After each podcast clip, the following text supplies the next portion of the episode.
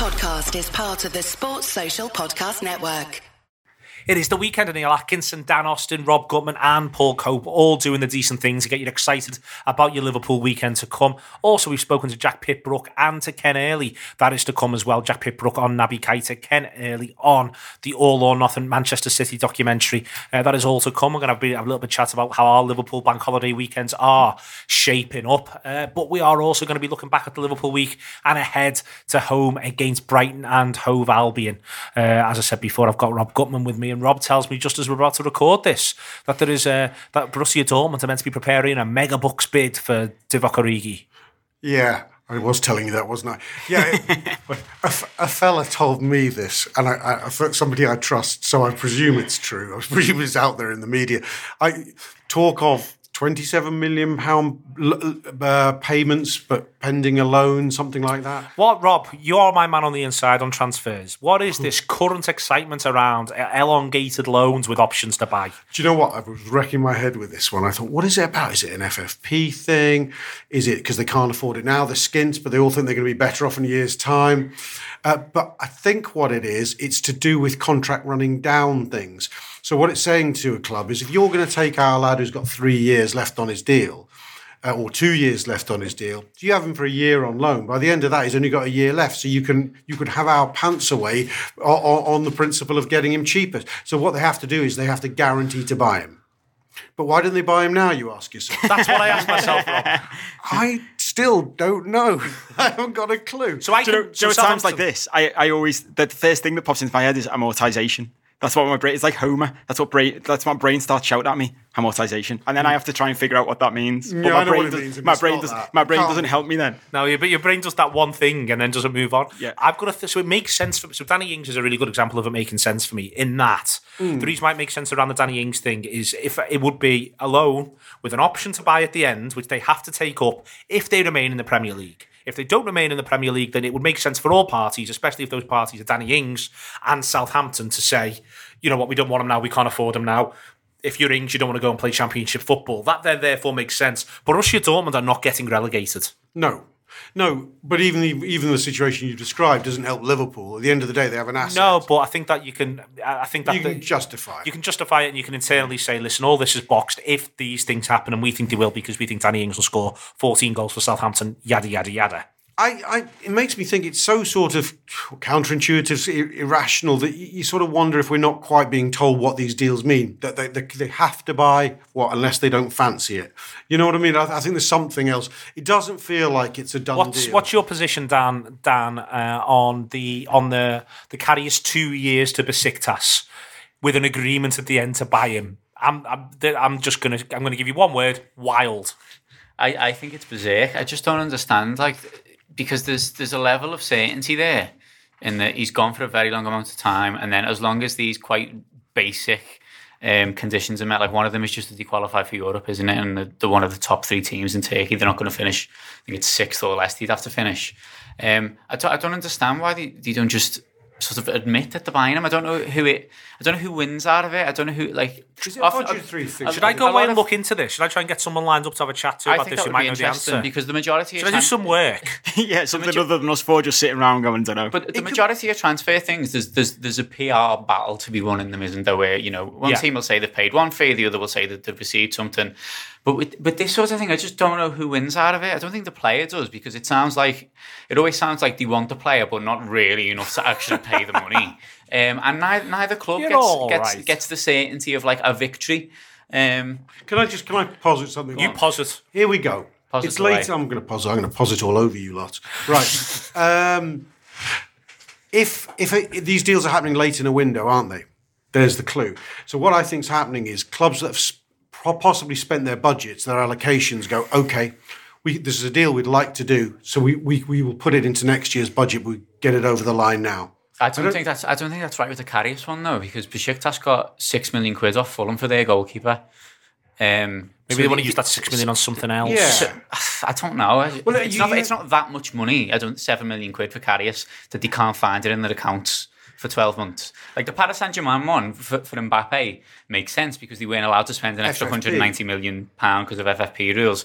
But I don't think that I don't think that a few million quid, which a lot of them seem to be over, it there was- makes sense from that point of view. Southampton have Southampton have- have shelled out more than we think because they buy players that no one knows anything about. So they, They, bought they only, Vestergaard. they only had 75 million coming in January, though. They did have 75. They can't argue with the facts on that one.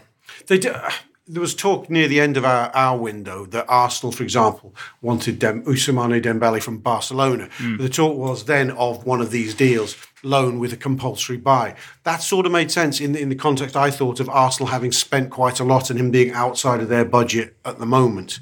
But there is an element of, uh, you know, I can afford it later, hopefully. Even, even wanna- do you regular want- transfers, though, they don't tend to actually pay the money in one go. Exactly, Like, yeah. Well, like I know, four there that. anyway, so that... There the, is other, that. the other side of my brain's been sitting working on amortization while you've been talking. Go Should, should, could we, should we revisit it? Do you want to have an accountancy conversation? Let's do it. I love it. Nothing says the weekend like accountancy. exactly. Could- Couldn't it be that? Couldn't it be that? Because Can you explain what that is? Sorry, I don't know. what so when you buy a player, he goes in on your books as an asset for X amount that you paid for. Is this right, Yeah, Rob? yeah. I'm looking at Rob here No, no, to, to approve. Yeah, and then say he's got. So say you buy someone for 50 million quid, Mm-hmm. and he's on a five year contract. Uh, As an asset in your books, every year his uh, his value is reduced by 10 million. Okay. So by the last, by the end of his contract, he's worth zero as an asset in your books. So if you sell him for fifty million quid at the end, it shows on him as an asset. I would say You're as recording a, profit. as a profit. Yeah. he- he- on- So does that help FFP? I don't know. Well, yeah, it's the balance. The balance sheet. Ooh, I tell you what. You know- you know- sourced that from Coke. Juicy. You know the, the yeah, on the balance sheet. He's just posited all over Rob, and Rob doesn't know where. Oh, no, he's, he's absolutely right. He's, he's 50 million year one, but by year two, he's 40. By year three, he's So let's say so with with Ings, So that's delayed for the year, it's delayed basically. for a It's year. So, on, so on our balance sheet, it looks like we've made more. He depreciates, is what is the thing. So they go straight So you line to- postpone him depreciating until the end of the loan. Yeah, that what you're saying? that could be what I So you get the value, you get his value now confirmed, and then at the end of the process, you may well be able to do a bit of di- jiggery pokery and say, actually, we're up on this, and that therefore helps you maybe put more out in payments in a going forward way from an FFP point of view. I think just Maybe. saying that it's jiggery pokery is probably the best way of, of us going. I think, I think, I think we might have to sum it all up as jiggery pokery um, and go from there. What isn't jiggery pokery is Grujic going to Hertha Berlin, Rob. Uh, that one feels like a legitimate loan in that. There's still all the noises being made by Liverpool. They'd like him to be a Liverpool player at some point in the future. Do we believe those noises? They've made him re-assign a new contract before getting. We off of love that, don't we? Now that's a whole different. That's a statement of intent that we want you back. That we've done that over. you think so, over though? We've done it with a fair few of these lads now. Yeah. Well, it's value And the- protection. yeah. It's value Yeah. protection. Yeah, it's value protection. But I, I don't know if, if you if you're still harbouring the dream like Harry Wilson that you know you'll come back and still make it at Liverpool. It's better than not having that. But they go, no, we don't need a contract extension. You're all right. Run it right down. So Grujic. I don't know. He's a really hard player to work out. He's not 19 anymore. What? How's 22? I think. Yeah. Uh, you know, Naby Keita's about that age. That's the standard we kind of want going forward. So I'm not betting money on Marko Grujic being a you know a mainstay for Liverpool in midfield for years to come. To be honest, Uh, I agree with that. Really, I don't, I don't think he'll ever be a proper first team player for Liverpool. Partly because he's ju- he's just been here for so long that I think if he if he really believed in him, he'd have had a proper look at him by now. And really, all that we've seen of him is a few League Cup games, and I'm getting brought on up front at the end of some draws because he's six foot four or five, and he reckons he might be able to head the ball into the net. Yeah. Um, I, I agree. I think the age of the midfielders that we've got now is important because even Fabinho is like 24. Um, you th- and they've only just signed five or six year contract, so they're going to be there for a long time. Don't think the captain's going to be moving on anytime soon. Is there a James Milner shaped hole? He might be sort of have one eye on the idea of someone who could, Milner's out of contract. I think at the end of the season. But I don't think he does. fr- From the little that we've seen of him, I don't think he does much of the same work that Milner does. Chamberlain Really. does more, arguably, and he's And again, he's tw- he's twenty five. Um, I just I just think there's, there's so many in front of him, and I've, from the bits that we've seen of him, I, I just don't think that he's he's really talented enough to to play for Liverpool fully. I think it, if they've invested what was it seven or eight million that they bought him for, and then in theory the way you know people pay fees for players now, they can easily sell him for 25, 30 million quid. Most likely, he plays for if he impresses at Hertha Berlin. yeah, he plays for Serbia. He's been to a World Cup. You know, he's an international footballer now. He's played in a top level European league for the season by the end of this one. Um, if he does all right there, I think he can command a decent fee for him. And they've not really themselves put an awful lot into his development because he's been out on loan for such a significant amount of time. By that point, he can just say, well, we paid him that. Um, sorry, we paid that for him. We paid him these wages, made a big profit. Everyone wins. Let's hope he's a Kevin De Bruyne in disguise, who, who Chelsea, who sort of petered along, didn't he, on loan in Germany for, for Chelsea and suddenly got quite good, didn't he? Or no, he was okay. They brought him back, weren't impressed, sent him back on loan to Germany, where he became absolutely incredible. And they And within a year, and uh, lo- City had paid sixty million pound for him. Yeah, yeah, but I think his his his early trajectory was a bit of a slow burner. So Well, yeah, he was part of that group, wasn't he? With like Salah and Lukaku that were all Well, playing for So- Mourinho at the same so time. this is my- that, yeah, that he didn't fancy. So my Grujic theory, Paul, and it might be one I think you'd like, is that there's loads of lads sitting around in Melwood, loads of performance analysts. I include the manager in this, and they're all going, "Don't know, not sure. No, should we send them back out? Keep an eye on them. Yeah." That that's the that sometimes that we you know I think a lot of the times as spectators and as people outside football we just presume that people who are in football have got quite definitive answers whether they're right or wrong. We'd like to think that they're mostly right but they've got quite definitive answers. And I just sort of think my Grujic theory is lots of people who know a lot about football but who also know enough to know well he could really kick on. Should we just hang on Yeah, I, I very much. It's funny. The, I think we've we've concluded that the, the Karius type deal is a jiggery pokery loan, and I think this one is a hedging your bets loan. And I, I think we've, I think as a club, I said this on a show the other week with signings, we've sort of got like templates now. Like when we go to signs, when we go, is this gonna is this gonna be a Virgil Van Dijk signing? Yeah, we'll do that. Basically, line him up now. We'll get him in January. Is it going to be a Naby Keita signing? Yeah, do that. Get him now, and he'll come next year. I think this is. I think we've seen loads of this hedging your bets loans. I think Harry Wilson is one yeah, where y- you, you just don't know, and it- and it's with that age as well, isn't it? I think I think Klopp has said in the past, you don't know what stage they're going to develop. So so it's it's too easy to write people off, and why would you when, I when you can tie them down point- and send them off? I think at this point they almost treat them like they're not really their players, and they're just they're just maintaining an interest in them hmm. in a way that in a way that Barcelona do. Um, they don't send them on loan; they let them go permanently, and then put a thing in the contract to say. If he turns out really good, we will be We'll have buying him, him back. yeah. They've done it with Yerry Mina. They did it with Bojan. Um, they've, they've did it with Deulofeu as well. they never exercise it. They do that. Well, They did it with Deulofeu and Sorry, Bojan. yeah. They bought Bojan back off did they? um, Roma, sorry. and then it also means that they can buy someone back and sell them for a profit to someone else if they turn into say say they look really really good, but they haven't got they, they haven't got space in their squad for a centre half. Say say Mina does brilliantly at Everton. Mm. Yeah. they can pay the thirty million for him to come back and then sell him for fifty if they want to, and they've done no work. Um, so he, he- he's got boss on someone else's time. And then they're the ones that are allowed to make the profits. I think that we're Yeah. almost doing that. We're letting other clubs develop these players, giving them the contracts so that we re- retain the financial control over them. Mm. And then it gets to a point where we go, right, we decide this summer, shall we sell them for a big profit on what we have developed into them? Or do we actually think we can use them? And sometimes they might actually turn into really good players. Grujic might go there and look like a really competent, you know, top top league European central midfielder, but they might go, we haven't got the space for that. So what we'll do is we might send him for another year, or because we've been doing this, we can sell him for thirty million quid. or he might turn into a top sort of European centre midfielder but one who doesn't suit Jurgen Klopp Yeah, I think that's the other exactly, thing. When, I, they when I can talked the about same them hedging the thing. bets, I think I wondered about you know the idea that we think you could become a really good player, but you might be more of a Jose Jose Mourinho player than you will a Jurgen Klopp. I think it's interesting that they probably had an option to send him back to Cardiff, who are now, which would have been a, a loan to a Premier League club. I think it's interesting that they seem to have steered away from that. I think the player himself might have not wanted it. Just don't, didn't fancy Cardiff. They, they all got a bit murky and stuff involving his agent, and Warnock said weird things, but weird things that suggested things weren't as smooth as Warnock would like. Um, but I think Cardiff wanted that deal, though. I think They if really did. taken- They taken really from did. them. Yeah, they I- really did. In some ways, it would have suited us to have because you'd had a very clear exa- example of what his level would have been by the end of the season. I think Maybe, It might be but he, he wouldn't have actually been in control of a football very much playing for them. Yeah, I know. So that maybe that's good. partly why. Yeah, exactly. Yeah. Uh, Harry Arter's gone to Cardiff, by the way, uh, and did very well supposedly against Newcastle last week. Uh, okay, this is your weekend. Uh, we're going to be talking in a minute about to Jack Pitt-Brooke. Uh, then we're also going to be talking to Ken Early. We'll back chatting to these lads about what Bank Holiday weekend holds for them. Lord Timepieces have had the third week sponsoring our Weekender show. Uh, they are a watch provider, so thank you very much to them for that partnership. And you can get 15% off your order by going to lordtimepieces.com forward slash wrap. Um, that's 15% off for all of that. Then they're not messing about. They're, they're another one of these brands who are able to do stuff because they do it online, John. Uh, that's what they do, and that's how, the retail model, and that's how they keep the, the price of these watches down.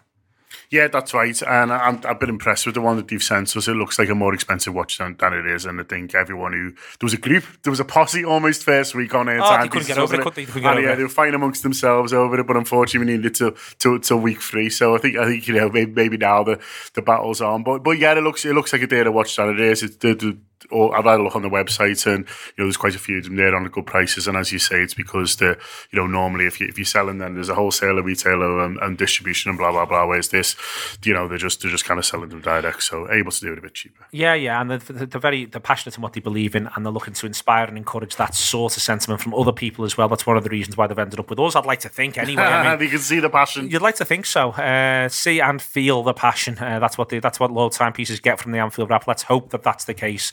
It is lordtimepieces.com forward slash wrap. The discount code, if you need to answer it, is wrap, obviously, with a W all the way through. And yeah, you know, we are doing these little bits and pieces throughout the course of the year with with, with partners who come on board briefly. Um, and uh, yeah, we've been impressed with these. Uh, we've been impressed with them from every dealing that we've had with them uh, as they've been coming on board here. Uh, that's not us messing about. Literally, people have had to do phone calls and stuff like that, which are always interesting. Uh, always interesting, but we've enjoyed these ones. And so, yeah, we're uh, happy to have had the three three sessions with them. Hopefully, they've all gone very, very well indeed. Uh, so, thank you very much indeed to Lord Timepieces. It's lordtimepieces.com forward slash wrap, 15% off. And this is their line. It is Master Your Time, Master Your Destiny. There you go joined by Jack Pitt-Brooke, uh, Jack Pitt-Brooke of The Independent, who wrote a very, very interesting little piece about Naby Keita this week um, and, how Naby Keita announced himself with that turn against Crystal Palace and then the through ball to, to Mo Salah. But it's as much the idea of where players like Naby Keita now play for Liverpool, for teams like Liverpool, Jack, that's got my attention. We talked, I've talked about it in the past where Gini Wijnaldum's go, comes from Newcastle as a number 10. He's now playing all the way back as a holding midfielder at times for Liverpool. The way Guardiola's used De Bruyne and David Silva and even Bernardo Silva at times at Manchester City. What's happening is that these really, really good managers who've got the best teams in the country are using very gifted, creative, technical players deeper and deeper to to be able to advance up the pitch rather than have the ball arrive at them in the final third. Yeah, that that's absolutely right. That's what I mean. Lot, some people have seen a lot of Keita beforehand. I've not really seen any of him in Germany, so I'm kind of coming to this afresh. But what has struck me in the two games so far is that ability to you know to run forward with the ball in the middle of the pitch, um, which is the kind of thing that has kind of gone. I don't know whether it's gone out of fashion in the Premier League in the last sort of ten or fifteen years. You don't really see that much of. You know, you hear parents saying that their kids are kind of coached out of taking people on in the middle of the pitch because they're you know they're coached so scared of of the kids losing the ball. But I think when you do get a midfielder who can jink past people, whether it's I mean, Moussa Dembele does that a bit for Tottenham, and Keita's like him, much quicker. When you get someone who can take people on and commit opponents in the middle of the pitch, and that means you can, you know, that, that gives the team an extra attacking facet, given how few midfielders are able to play like that. What I think you, you you've seen with with Keita so far, what we've seen as Liverpool supporters, is that there is a I, I, I, someone compared uh, before we saw him. Someone compared a YouTube compilation to Gascoigne, and I thought oh, that, oh, yeah. was that was really fascinating. That you know the idea of because you know Gascoigne is now he's now forgotten for a lot of what made him made him as spectacular as he was, and it was that explosive ability in the middle of the pitch.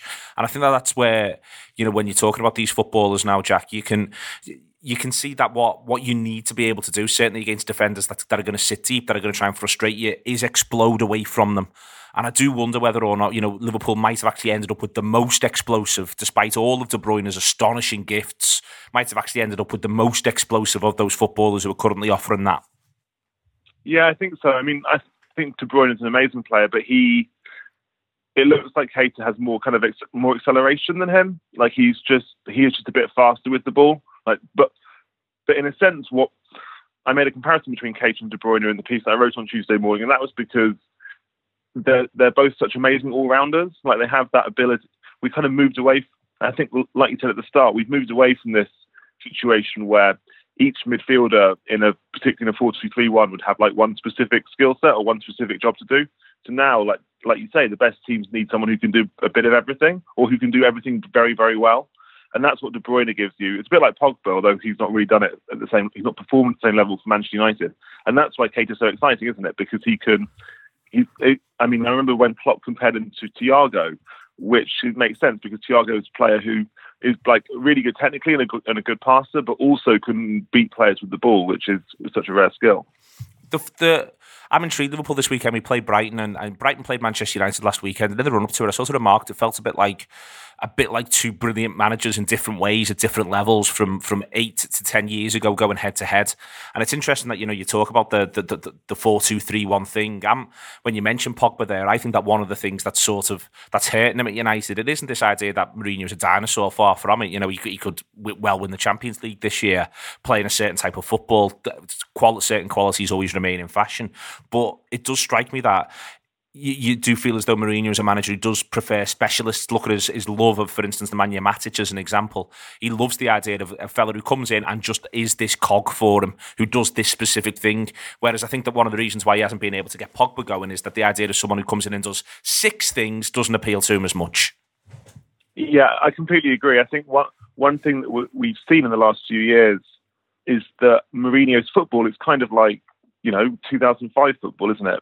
That was when Mourinho was at his best, and I think that that's you know that's why uh, Guardiola and Klopp have kind of overtaken him in the last few years. Is that they are they're more modern managers, and I think that the, the Pogba example is instructive because like one, I think uh, Klopp and Guardiola would get more out, out of Pogba as a person. I think they're better at managing like this newer generation of players, uh, encouraging them and motivating them in a way that Mourinho isn't and also on the pitch, I think they would definitely find a way to get more out. You know, they would fi- they would come up with a role which would get the most out of Pogba. Whereas, as you say, Jose is trying to put Pogba in a kind of, you know, trying to fit him into sort of 2005 like straitjacket or trying to make him yeah. into a player from his old Chelsea team. It just doesn't work like that.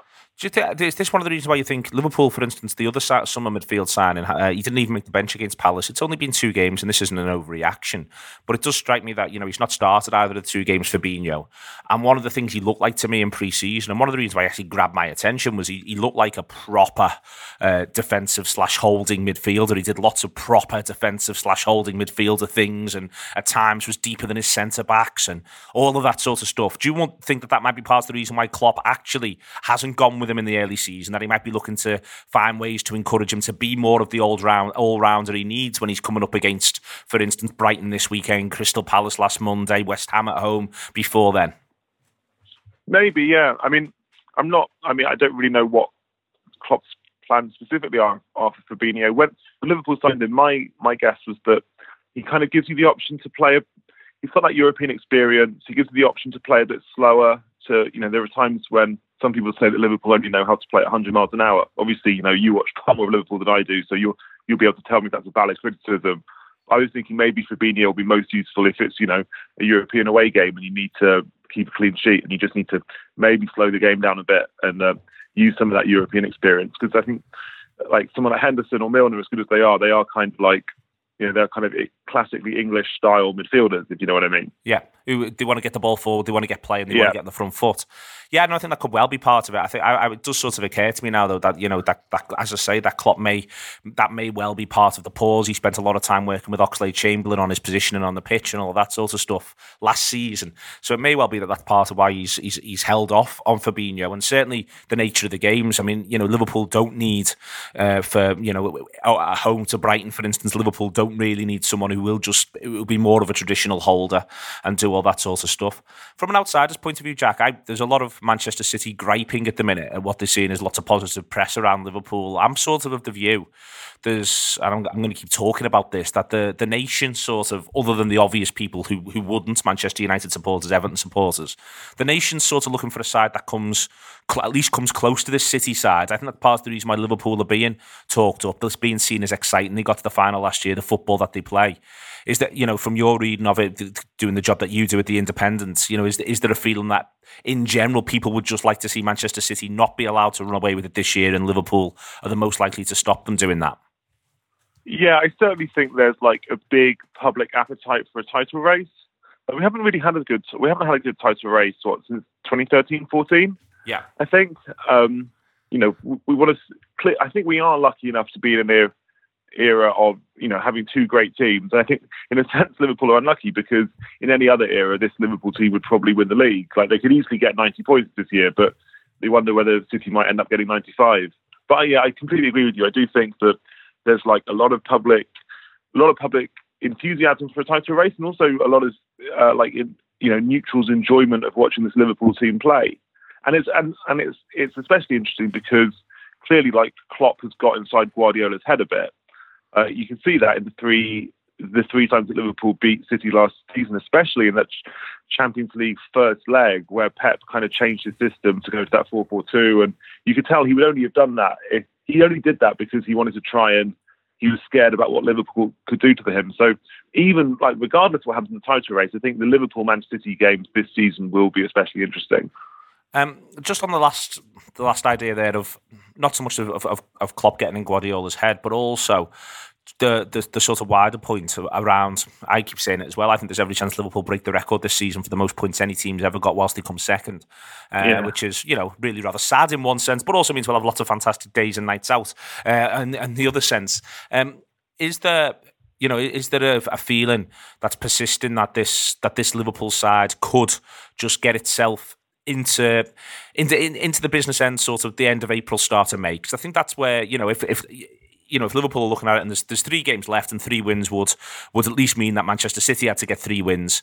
You know, is that, would that sort of be portrayed as a, as a really good season for Liverpool in the national press, or would the idea then be, well, they should be doing better, they should be winning this league? Um, I hope that it would be portrayed as being successful. I mean, I think that lot, in lots of the in lots of the media, I think there's an issue where people, I think people are like too critical of teams who almost win a trophy but then don't. If you know what I mean? Yeah. They don't realise. Um, so I think we see this a lot with Tottenham, where people gripe about the fact that Tottenham haven't like haven't won a cup. But the fact is that given their budget, coming third, second, and third is an amazing achievement. Um, and therefore, I think that even if Liverpool don't win the title, or even if this Liverpool's team doesn't win a trophy, if let's say they come second, they get 93 points.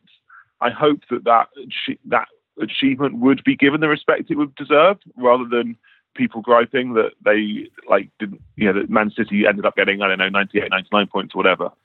Okay, uh, really good to speak to Jack. Uh, do check out his piece on Naby Keita on the moment when he grabbed everyone's attention. Uh, he gave it away a few minutes later, and Townsend should have scored, but it was you know two of the two of the best nearly goals in football history within five minutes of each other. I'd have said.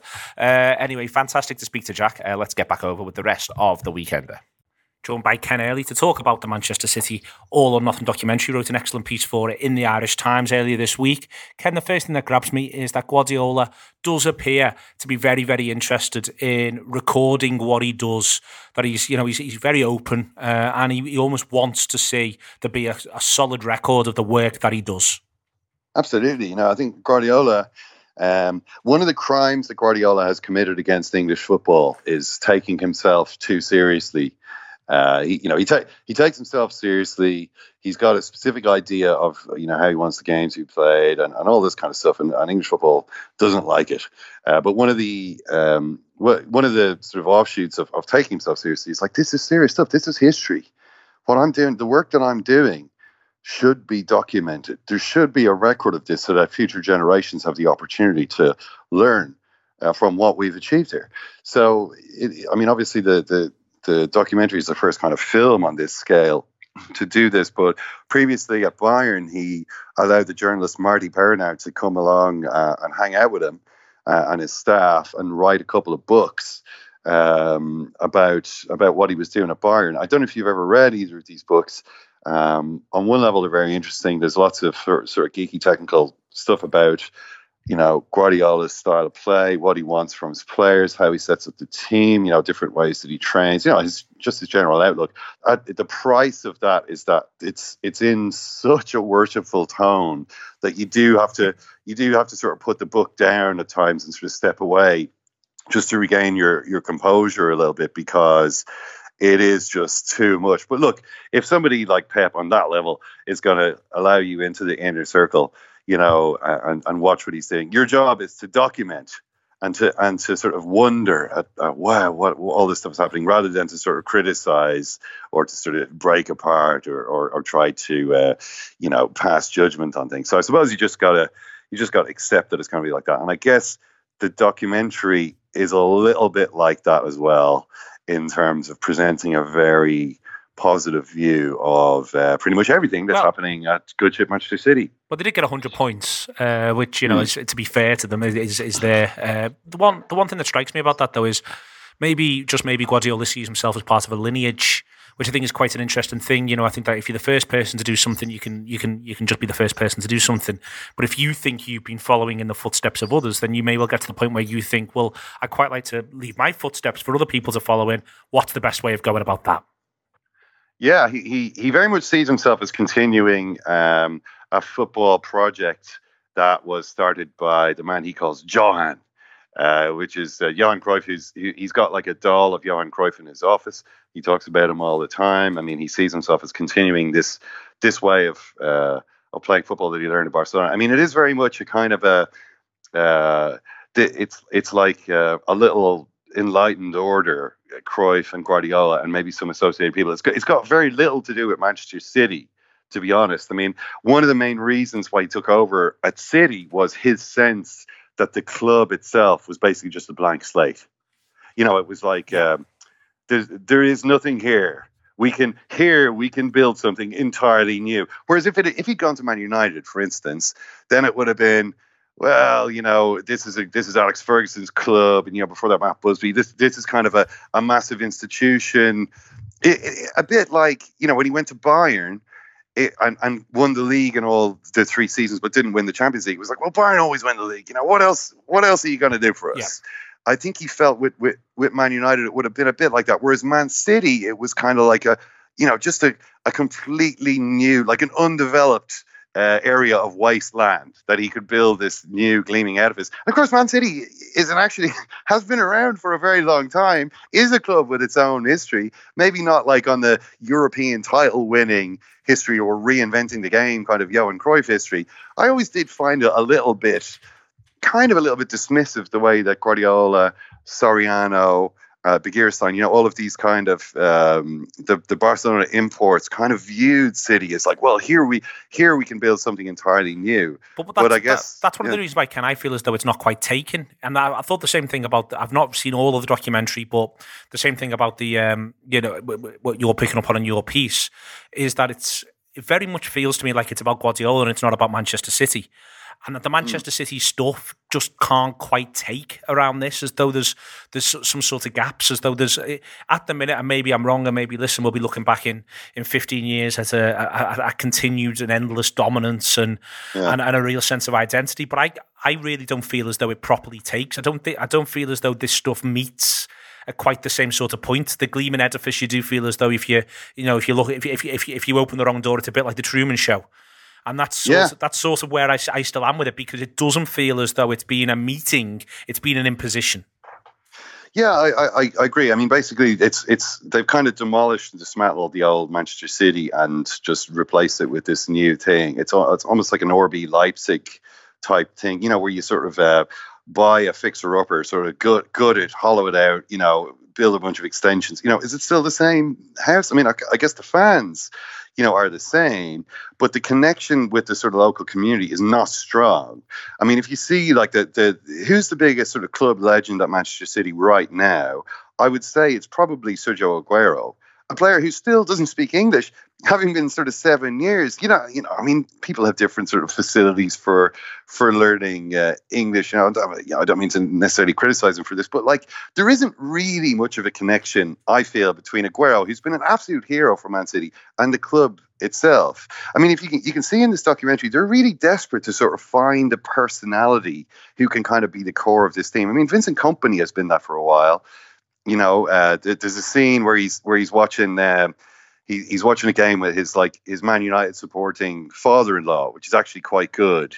You know, uh, that that's sort of the closest it comes to a sense that yeah, this club is attached to the community. But when you see how kind of desperate they are for say Phil Foden to succeed, you know, because he is like a mank, you know, to, so to see him actually come through and kind of yeah, they, like they're so desperate to have that so that there'll be something to sort of connect this like Galactico club, which you could pick up and put down literally anywhere in Europe where there was enough money to pay all the salaries of all of these people on the staff. I mean, when you talk about the identity of the club, the identity is Guardiola now. He is like the queen bee at the center of this enormous staff you know, the, the staff are kind of hanging around. They sort of speak Spanish to each other. You know what I mean? Like, there's, there's very much, you know, lots of the players do. Like, Gabriel Jesus has like a translator at his birthday party. You know, the, there's kind of a, a sense of, well, look, you know, some clubs do this. Oh, we have to speak English. City obviously don't do that because I suppose at some level they think, well, what's the point? It's just sort of unnecessary difficulty for loads of our players, you know. But you do get that sense it's not quite managed to you know, bed. I mean, you know, Man City fans might listen to this and, and be enraged, like, oh, how dare you? You know, you've got like an old Gallagher in there saying, oh, we deserve this. We've suffered. You know, we were down in the in the third division, and you know, we were still turning up, and now we're winning the league, and this is the best thing ever. But you do sort of. Um, yeah, there is there isn't that much of a this this this club could literally be be happening anywhere. Just um, the other thing that struck me from it as well is its very existence. But I think more and more now, you know, the idea of there being secrets in football, I think it's sort of gone to one side. You know, I think that the, for instance, we're recording this conversation before Liverpool play Brighton, and Jurgen Klopp could pro- quite could, could probably ring Chris Hughton tell him the team he's going to pick. Say, this is how we're going to play. Because his attitude will be, well, you already know how we're going to play. If you've been paying any degree of attention, we played you twice last year. We're playing you here. That there's almost, you know, apart from on almost the most basic level, like who's going to take the penalties and what are we doing from the corners, there's really yeah. not, there's, there's very, very few surprises because the game is so well studied, so well analysed at the highest level. In the same way that there's very, very few surprises in terms of transfers anymore. There's very, very few secrets. We're just yeah. all, everyone, you know, if everyone, everything is open, broadly speaking, anyway. Yeah. Uh, do you mean in terms of like the fact that they're now opening up the sort of dressing room yeah. and opening up? Yeah. I mean, because that's that's the thing which you would have thought in, in the past, like clubs would have would have guarded so jealously like this you, you, know we don't want anyone to know what's going on in our dressing room you know what goes on in, in there is sacred um, both because they were worried about embarrassing stuff coming out there. Like, what happens if you know something bad comes out and we all look foolish? Or and, and also because of the sense that you need a you need a space that that can the players can be just theirs, so they can be them. They can just be themselves, and they don't have to sort of you know be on their guard. You know, the sense that they're being watched. I honestly feel as though it that's that's kind of almost that's kind of an, an old fashioned idea now. It's like the players are kind of so used to being on camera all the time, like on their own cameras Yep. You know, filming filming each other. That the ball got lenses. It just it just seems normal to to to like a, it kind of seems it would almost be weird for the for their for everything not to be on camera. I mean, at least if there's like a camera crew there, then they don't have to like go around holding their own camera. They can just walk around and you know you know what I mean? Because like if you see France, the, the France team, um, put out a, a, documentary about their winning the World Cup. You know, it was like a two-hour TF1 documentary, which had similar access. You know, you get to see Deschamps' speeches, and you get to see the players making speeches. Now, what you what you start to you wonder that okay, does this now mean that say say we've got cameras in here? This is now like another arena of of like public performance. The dressing room it used to be a private space. You could say what you really thought without fear of other people outsiders seeing it. Now it's just going to be performers who are the guys who stand. And I kind of think, well, actually, that's it's already happened. Well, that, that, it's like, what strikes me is that it's almost like this this strange space between documentary slash reality TV, but that for some of those players, it'll still still be documentary. For some of the players, it'll be reality TV. Some of them yeah. will take the opportunities to perform, and others won't. So they'll just ignore the thing that's around them. I'm fascinated by it because it is a it, you know, when you almost look at it philosophically, it does sort of ask the question as to, to what, what, what is or isn't real at this stage. Yeah. Whereas in reality, this might just be their reality. It may just have been their reality. And this is the people who they actually are. Maybe it's heightened 5%, maybe it's not. Well, they're, to- they're t- so they're totally used to sort of capturing every moment. Like you, like you see, for instance, Benjamin Mendy, who's another guy who they're desperate to build up into a star. Like he played like ten games in last season, missed most of the season injured, but because his social media stuff is so funny, he kind of emerges as like this club legend. After you know, he, that's kind of how how how how eager Manchester City are to find sort of personalities that they can sort of you know that the people can grow attached to they can build their brand around. You see him in in like a, his hospital bed after his knee operation watching some game. And he's like watching it on an ipad or whatever or, you know and he's cheering on the team. But you watch him after the goals like he it's like a goal he's like yeah and then immediately into his own phone like yeah. Like the real celebration is for the phone is for like whoever is watching him on instagram or snapchat or whatever he's on there. Like that's he's kind of saving the real stuff for that. Like if you watch that France documentary, it's quite interesting to see the dynamics of their dressing room during the games and to see just how much and how pompously Paul Pogba speaks. and Paul Pogba is always saying, "Okay, boys, boys, boys, boys," and like so we gather the place together. And then he gives this like long-winded speech about like how you know we're going to go out there and we're going to win this match, and you're kind of like, like Pogba, get off the stage. Like you're clearly you're clearly just hogging people's attention for the for the sake of attention. You know what I mean? But it's kind of like the, you see the reaction to that on the internet. It'll be like, "Oh, Paul Pogba has given a, a great inspirational speech. Look at the way that this is a leader. Look at the way he motivates his teammates." And I'm kind of thinking, this is a windbag who's like who who is doing this for the cameras.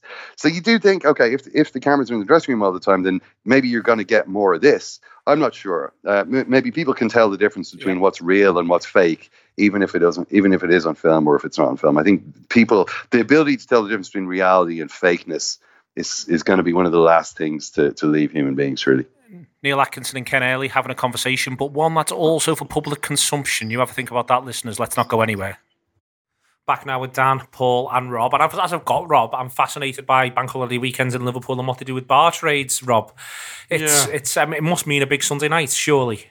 It is. It is. We in the bar restaurant industry would, especially the bar side of it, would definitely have more bank holidays. I think I've been pitching for this for a while. There just aren't enough because everyone. There's, there's a degree to which it dilutes the Friday Saturday night going out, but but it basically makes it a three night weekend, and that's great.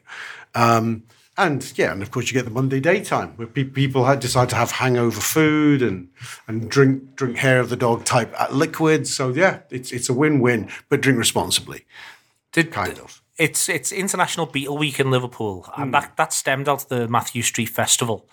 Did the Mathew Street Festival used to go right the way back because you know, as I always say to people, you've been active in this city for a long, long time.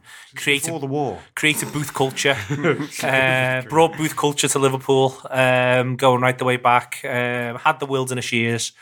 Did the loss of did the loss did the loss of sort of the Mathew Street weekend hit hard?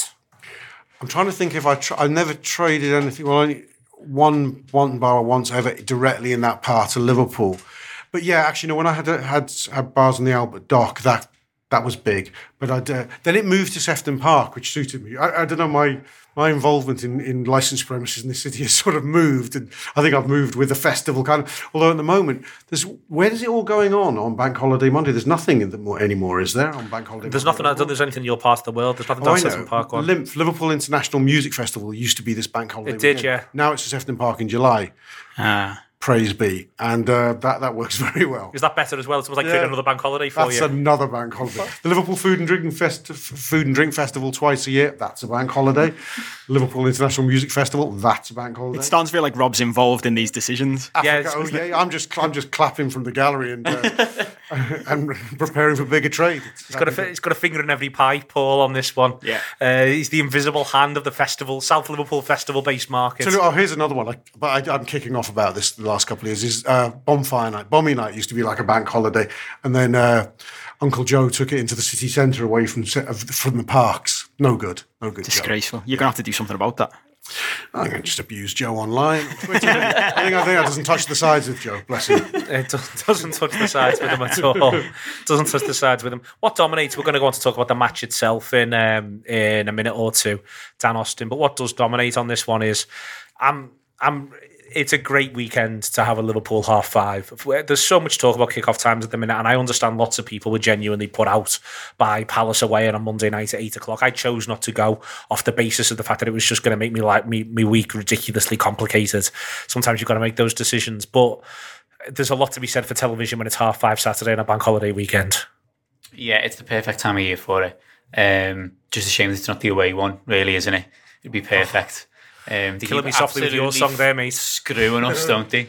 Um, with that December, January for that Bournemouth and Southampton usually, um, it's atrocious. But this this feels spot on, especially because there's there's the other games going on about it. We can watch City and, and hope and pray that Wolverhampton Wanderers do something in the early one, and then either way, just drink afterwards, either in celebration or just to, to get through the few hours of nerves before we then play if they've scored another seven What time are you out Saturday?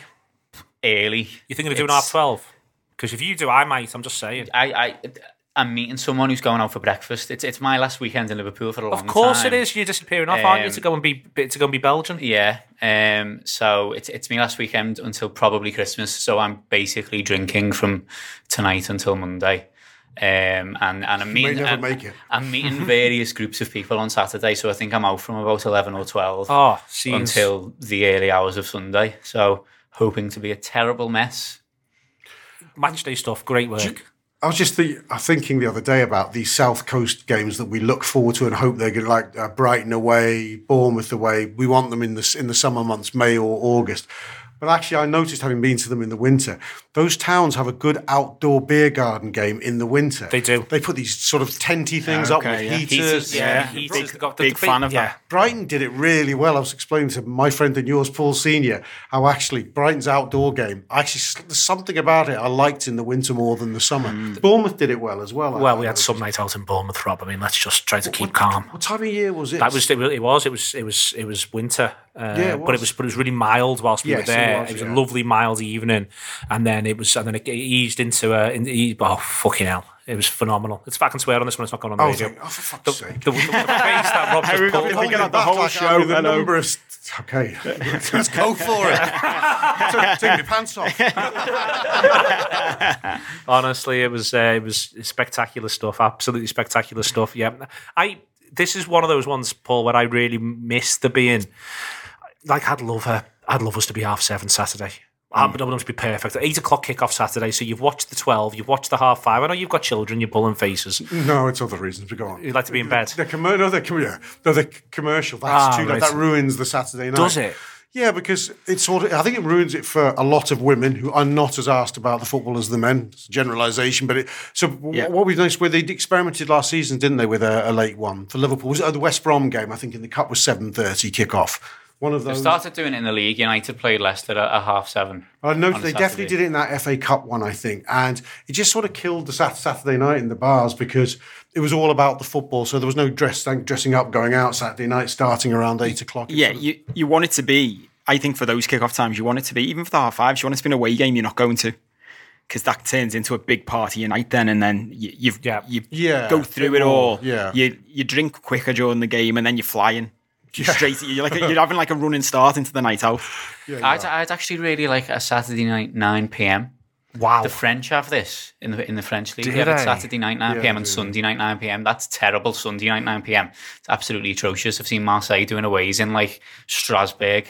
That's- um, yeah. which is nearly a thousand miles for that. Um, but I, Saturday night nine would be great. You can just go out from early afternoon, be absolutely leathered by the time the match starts. Have a great time. And then and then you Watch the it's full night out afterwards. It's not like you're going to a bar and then another bar and then the night out. You're literally just leaving the ground and going straight to somewhere that's playing pop music. That's far too late for me. it's like my kids when they go out. They don't go out till eleven. Yeah. you'll be you'll be that, that 11's kind of early. person.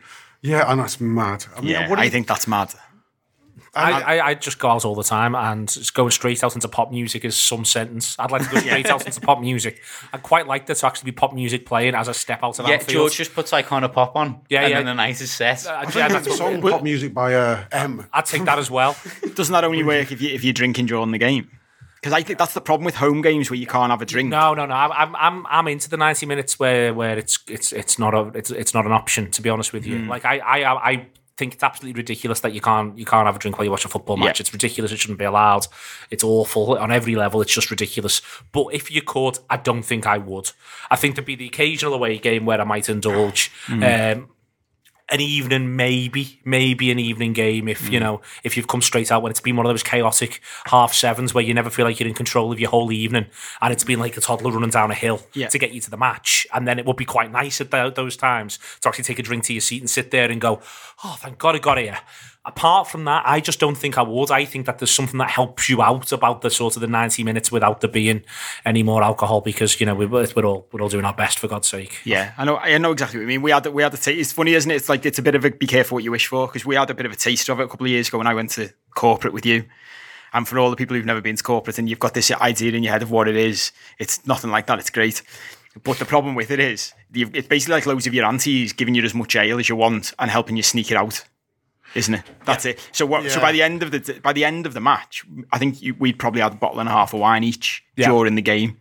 Which you really feel then when you're out drinking afterwards. Yeah, you're ready for a last minute winner, aren't you? Yeah. And that, that, that finishes you. It absolutely Well, I, finishes you. I am dead against it because I think what would happen is that if you've got a load of people on the Kop with bevies in their hands and a goal goes in, everyone will start doing that really wool thing where they deliberately throw full pints in the air. Yeah. and soaks people, and it's absolutely fucking infuriating. I was furious with Joe. All the stuff about the media. The most, the worst thing the BBC has done all all year is, Glamorised is that. glamorised that about the people throwing their ale in the in the middle of a World Cup. Stop it. Stop lashing your ale away.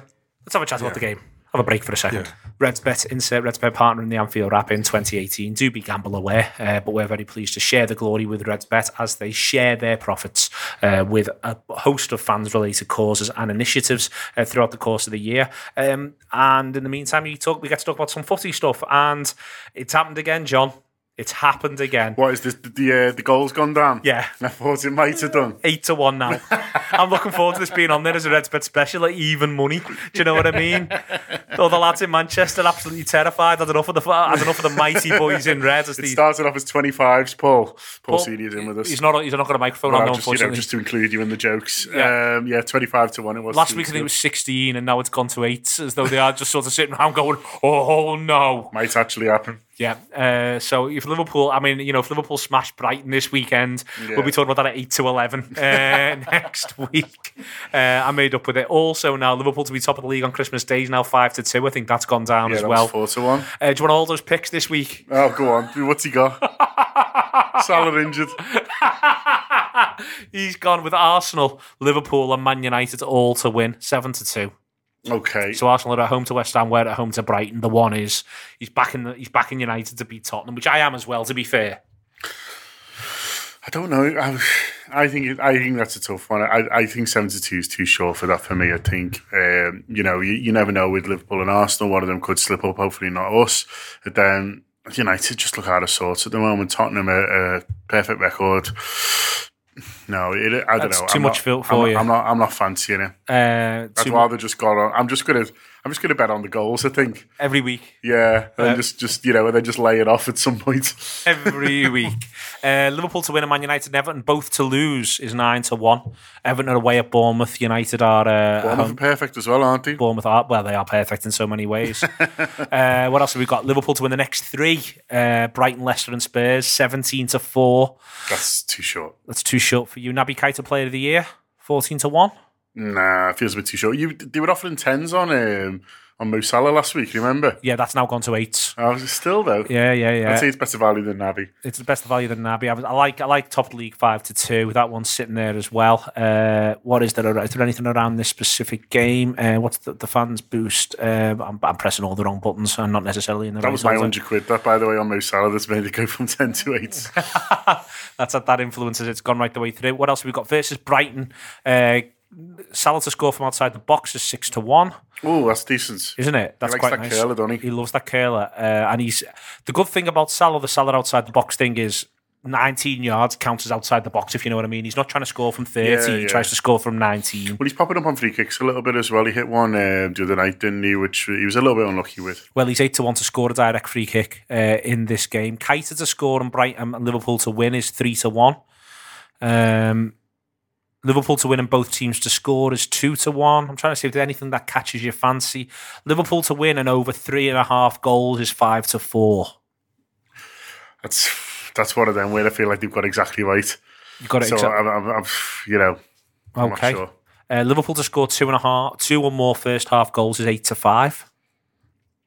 To score two in the first half, better than even money. Yeah, it's, it's, You like a, you like a clear price, don't you, John? You want a clear price. Alisson to save a penalty versus Brighton, twenty five. now we're talking. Yeah, I'll have it. I'll do a bit of that if you're going to try and sell it to me. Listen, there's all the stuff on the Fansbet website, going right the way through everything as well. Championship, uh, Premier League. Uh, there's fans boost stuff right the way through the whole division. To be honest with you, uh, they've got it for not just for Liverpool. You can see across the board stuff that's just got boosted out a little bit. Um, for instance, you can do Raheem Sterling to score and Man City to win uh, certain prices and stuff like that as well. So that's on there right the way through. Uh, as I say, if you do the like the Reds bet stuff, please feel free to do it. If you don't, if it's not for you, that's perfectly understandable. Uh, thank you very much indeed to John. Get back to everything else. Liverpool face Brighton then. Dan Austin, Rob Gutmann, Paul Cope. Um, Rob, go to you first. Liverpool face Brighton, and uh, I don't think Liverpool will be complacent. I don't expect the crowd even to be particularly complacent, but it is worth saying that because of what you've seen from the first two matches, because of what the, how the last game of last season went, and even when we went to the Amex last season and won 5 1, it is difficult to feel right now a real intensity for this. And this goes against almost everything I'm into. It's 38 cup finals this season. We've already won hmm. two of them, etc., etc you know, I don't think, as I say, I really don't think expect this Liverpool side to be complacent in any real way. But you really do struggle to see a, a realm where not e- uh, at this stage, not even that Brighton beat us, but that they land much of a blow, and that is. In one sense, concerning, but in another sense, well, you've lived through this in 87, 88, for instance. This is sometimes just what happens. Yes. Well, I, I, hope we've morphed into the team that just, it doesn't matter how complacent it, the fans are, or overconfident the atmosphere around, or how much of a go the opposition want to have, or whether a team, a plucky side like Brighton are in the best form of their season. None of that matters because you're just too good. I hope we're now the team that's just too good, the team that's just too naturally able to focus, too naturally able to harness its its talents and just do its job, steamroller those that it should steamroller. I hope that's where we're moving towards. I think it's a little. Is it too early to call us as that? Possibly, although I think there were signs. There's, there's, well, I was about to say there's last season's energy, isn't there? You know what I mean? There's, there's, there's the end of last season's energy. There's being European Cup finalists. Yeah, I mean, we we were, I would say, you know, you go from January onwards when we were facing these kind of challenges at Anfield, varying types of it, Watford at home, Newcastle at home, West Ham at home. We were just dispatching these sides. The only time we suddenly pulled began to pull up short was when we put slightly weakened sides out and slightly less motivated sides out because they were concentrating on the impending Champions League games. Uh, but even then, we still managed to sort of refocus ourselves and beat Brighton and Bournemouth in the middle of that spell. I think it was just Stoke really at home, which was a difficult one. Was there another game that I'm I'm misremembering? We didn't play so well at home. No, I don't think there were many in the second part of last season. So maybe we found the formula now, but we, we, I don't we're replete with much even more talent. there's in many ways there's one sense obviously in which Brighton do Liverpool a favour by beating Manchester United Dan but there's another sense in which Brighton do Liverpool a favour. If you are Jurgen Klopp you are given a team talk. It's really really easy to say look at what they did last Sunday. Look at what they did last Sunday. If you're off it Paul Pogba comes out and questions Manchester United's attitude that's not you. Look at what they did last Sunday. You're not going to be that team are you? I think that's a good point in terms of talking about them maintaining their intensity. It's not like it's a League Two side turning up, um, but it's it's it's still a team that they'll be extremely confident of beating, and, and they'll have seen the Manchester City result, which you know is, is probably going to be a positive result for them before before they kick off as well. And I I, I think that the crowd will be will be bang up for it. And I know that just knowing my own feelings and speaking to, to some of my mates, th- there is an intensity about every game, and you mentioned it being 38 cup finals, and I feel like everyone thinks like that already. Um, lo- loads of people are talking to me about Manchester City squad and who they're going to play for certain games and stuff, and no one was doing that last year because the gap was so big. Um, I think we're reaching the point now where teams are teams are afraid to play against Liverpool. Um, they're, they're negating what is good about them in a desperate attempt to try and stop Liverpool, and they're not good enough to. We saw, I think West Ham did that. I think Crystal Palace did that to a big extent the other night. They didn't let the fullbacks get forward. The midfielders weren't on the ball. They were just trying to stop Liverpool's midfield, but they weren't good enough to do it. I think that I think we're, we're reaching the point similar to Manchester City last season, where teams are turning up to play Liverpool away and going, I just can't be bothered. Let's just get through this. Just just try and get through it with goal difference intact. If we can sneak something, we can sneak something, but just get in and out. I don't think anyone is realistically thinking that they can come and give Liverpool a game anymore because they go through the start 11 from whatever 16 or 17 it can be and they're frightened of the 11 of them. There's no there's no player in there that hasn't got something that's a massive threat to the opposition. Even even the centre halves, the, the, the, they're looking at Virgil van Dijk and going, what can we do to get past them? Each opposition side now that comes to Anfield has to have a plan for each of our players, and I don't think that's ever really been the case in, in any side that I've seen. 08, 09 and 13, 14, I'd probably maybe five or six of those players where mm. the opposition were looking at them and going, bloody hell, what do we do about him? But it wasn't 11. And it, it, it's just at the point now where I think Liverpool are, are going to maintain the intensity and and the crowd is going to be on side with them. And it, it's partly because of how good they are, but it's partly the, the brand of football that they play. If they were just kind of, if they were relentless in a way that Mourinho's early Chelsea teams were, I don't think it would be quite the same. I don't think the crowd would be up for it to the same extent, and I don't think the players would have that kind of um, air of determination about them. But I just think the, the body language allowed to them, and, and you know the way they were all congratulating each other at full time the other night. I think it's I think it's all carried on from last season. I feel, I feel like everyone perceives it as though there hasn't really been a break, and every game they have to turn up and play to the fullest of their ability, and it's all part of a journey. I don't think they think that last season was an end of something and this is the start of going again. I think it's all part of the same one continuous thing. It's all about trying to be the best football team in the world. And at the minute, I think other teams are approaching us as though we are one of the best teams in the world and that they can't do an awful lot about it. Yeah, I think that I agree with all of that. And I think the point you make that I think is really interesting, something we've talked about in the past is when you've got players in your team who the opposition can funnel things towards and mm-hmm. say, oh, we're all right with him having it. Like, we're, we're all right with your right back having it. So just keep giving it to him. We'll cut off all the other passing lanes and just keep giving it to him. And now we're fine. And that can't happen anymore, as you say. And it's something that struck me. I put this in, in an article last week. Struck me about the West Ham game was the, the number of times they were they were in their own box effectively or pinned in their own half, and our deepest lying player was Van Dijk or Gomez, and he and which whichever of them was the deepest lying was deepest lying twenty yards inside their half, mm-hmm. like literally standing on the on the the edge of the centre circle in mm. their half. And when the ball's coming out, when they're defending and the ball's coming out, it's not even getting outside of their almost sort of 60, 70 yards from their own goal before it's coming back at them.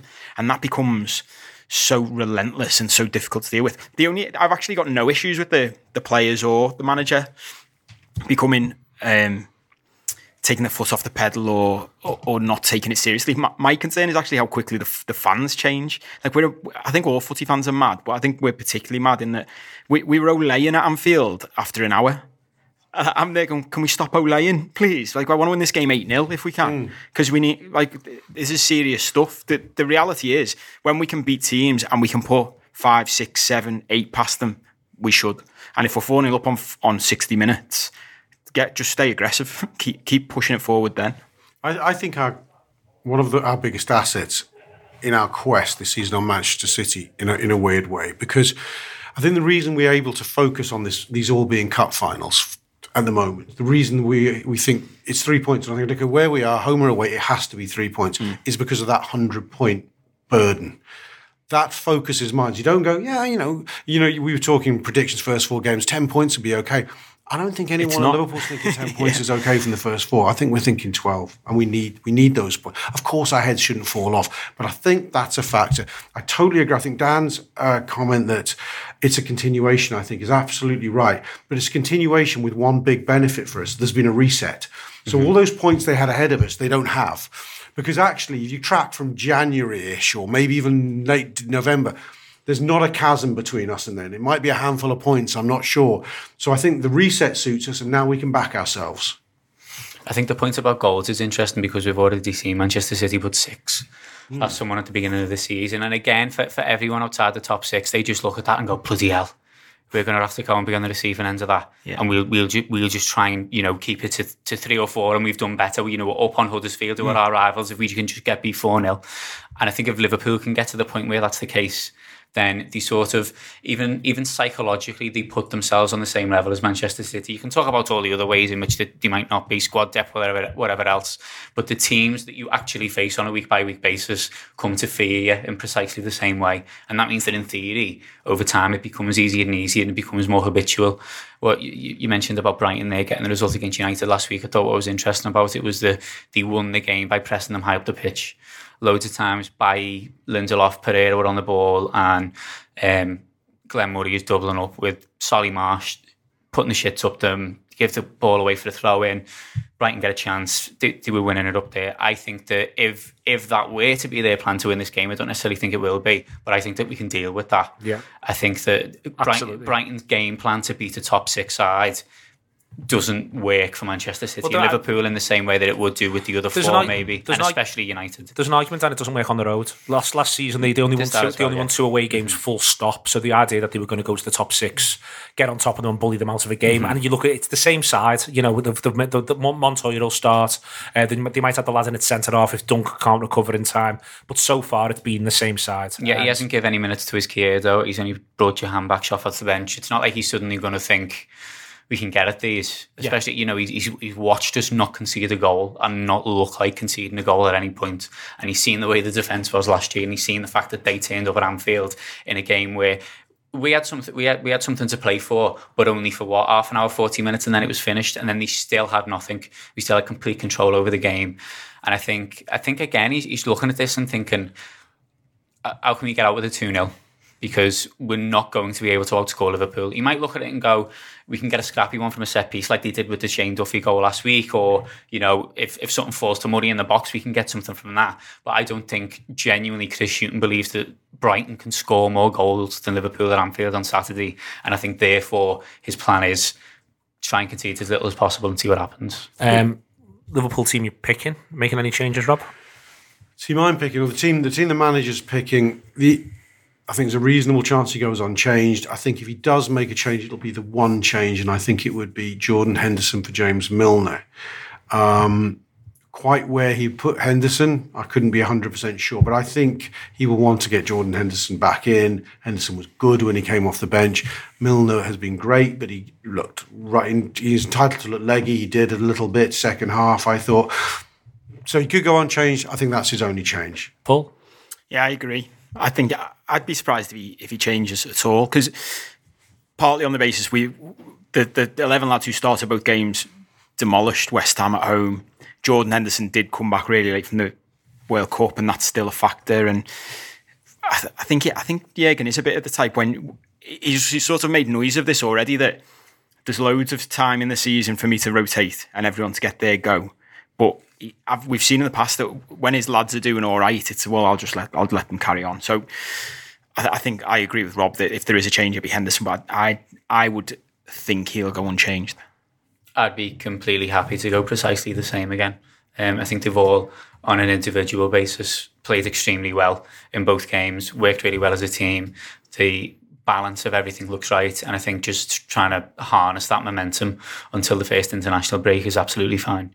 I think the interesting thing will be is if Brighton, which is going back to Brighton's game plan, they'd be foolish to come at us. So they're going to try and f- frustrate us and deny us space and hope to be lucky and for us to eventually get frustrated that way.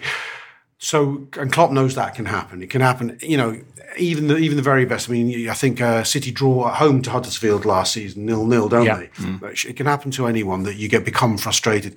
So I think his his plan for the frustration scenario is interesting. That's his first couple of subs. I mean, I would have in some sort Shaqiri playing in the Fekir or Adam Lallana role, a double number ten thing. I think that becomes a move mm-hmm. that he could make relatively early if we're if we're being thwarted. Does he bring Daniel in if Firmino still doesn't look quite as sharp?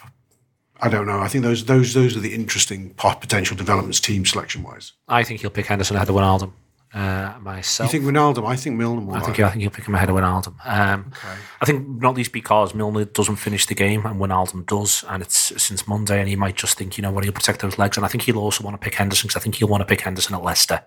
Yeah. So I, I think that's why I understand Paul's point. I think if the next one was Cardiff away, mm. then I think he might he might just go completely the same. But I think he might already be thinking, what can we do a little bit better than we did at Crystal Palace? Maybe we didn't quite look after it. We didn't move it quick enough early in the game, front to back. Sorry, back to front.